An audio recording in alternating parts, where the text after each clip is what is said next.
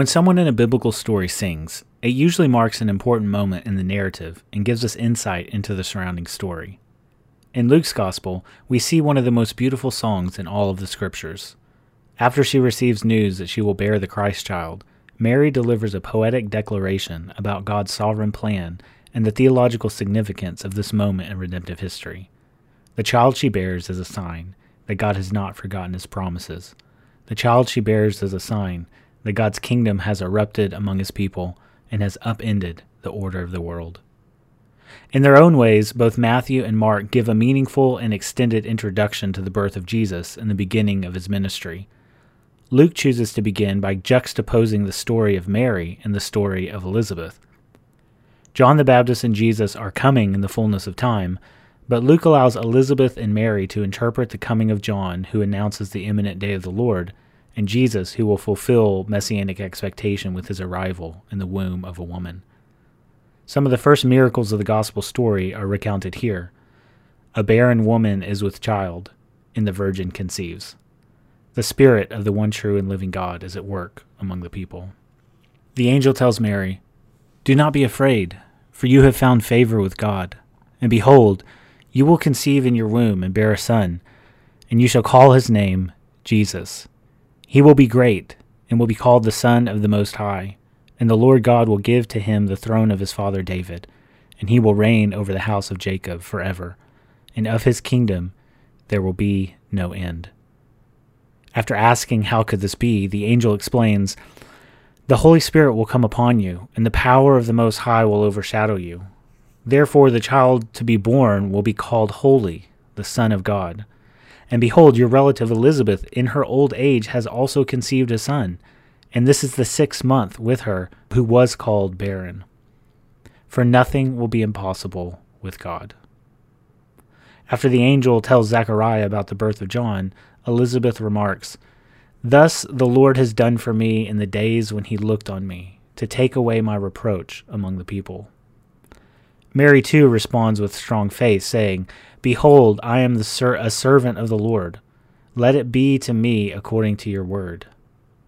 When Mary and Elizabeth meet, Elizabeth is filled with the Holy Spirit and proclaims with a loud cry, Blessed are you among women, and blessed is the fruit of your womb. And why is this granted to me that the mother of my Lord should come to me?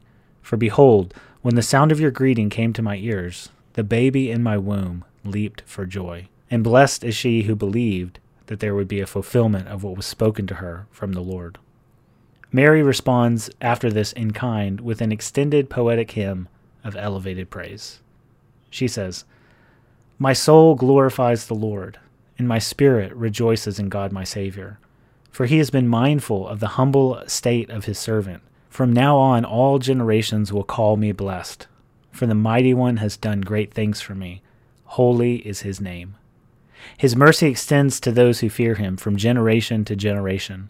He has performed mighty deeds with his arm. He has scattered those who are proud in their inmost thoughts. He has brought down rulers from their thrones, but has lifted up the humble. He has filled the hungry with good things, but he has sent the rich away empty handed. He has helped his servant Israel, remembering to be merciful to Abraham and his descendants forever, just as he promised our ancestors. Before Jesus even utters a word, the voices of Elizabeth, Mary, Zechariah, angels, shepherds, Anna, and Simeon tell of the explosive theological riches that are unveiled with the arrival of the Christ in the city of David. In beginning his account in this way, Luke associates his story with the grand storyline of messianic hope that weaves throughout the scriptures of Israel. This intertextual narration is designed to remind readers of stories and scenes that they have heard before. As the narrative unfolds its account of something wonderfully new, it uses words and patterns that are old, that are ancient, that are well known to close readers of the Hebrew Bible. Ever since God had promised that the seed of the woman would one day crush the head of the serpent, the biblical writers have taken great care in tracing the descendants that are associated with this promise. The seed of the woman would also be the descendant of Abraham, through whom all the nations of the earth would be blessed. A ruler would one day roar from the tribe of Judah, and a son of David would one day bring about the obedience of the peoples and rule over an eternal kingdom with righteousness. Mary's words not only anticipate what is about to happen in the life of Jesus, but they also echo the words of another Jewish woman who long ago had prayed a prayer of joy after experiencing the sorrow of shame, the trauma of barrenness, and the brokenness of long suffering.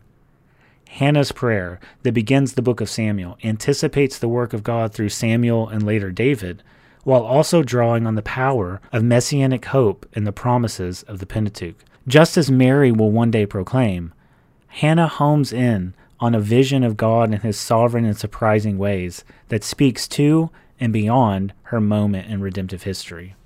Hannah prays, My heart rejoices in the Lord, in the Lord my horn is lifted high. My mouth boasts over my enemies, for I delight in your deliverance. There is no one holy like the Lord. There is no one besides you. There is no rock like our God. Do not keep talking so proudly, or let your mouth speak such ignorance. For the Lord is a God who knows, and by him deeds are weighed. The bows of the warrior are broken, but those who stumbled are armed with strength. Those who were full hire themselves out for food, but those who were hungry are hungry no more. She who is barren has borne seven children, but she who has had many sons pines away. The Lord brings death and makes alive. He brings down to the grave and raises up. The Lord sends poverty and wealth. He humbles and he exalts. He raises the poor from the dust, and he lifts the needy from the ash heap. He seats them with princes, and has them inherit a throne of honor. For the foundations of the earth are the Lord's. On them he has set the world. He will guard the feet of his faithful servants, but the wicked will be silenced in the place of darkness.